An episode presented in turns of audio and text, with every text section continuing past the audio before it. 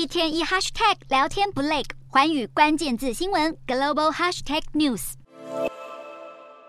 英国首相苏纳克与欧盟执委会主席范德赖恩二十七日在温莎相见欢，两人虽然笑容满面，但要谈论的主题却让彼此很头痛。也就是脱欧后的北爱尔兰贸易争端，好在最后谈出个好结果。温莎框架将取代英国前首相强生二零一九年与欧盟签署的北爱尔兰协定书，这也代表从英国运往北爱的货品将通过新的绿色通道，运往欧盟的则设置红色通道。而经由绿色通道进入北爱的产品将大幅减少检查和文书工作，红色通道还是要受到正常的检查以及海关管制。另外，英国的增值税和消费税适用于北爱的酒精饮料以及热泵等不可移动的商品。而以前的欧盟增值税规则可以继续适用于北爱尔兰。原本脱欧后的北爱尔兰继续留在欧洲单一市场和欧盟关税同盟，以免北爱跟爱尔兰出现硬边界。但所有从英国本岛送往北爱的货物都必须接受边境检查，以符合欧盟规范。部分人士因此认为英国的主权被亲门踏户。如今出现重大转折，工党等多数政党和人士都乐见其成，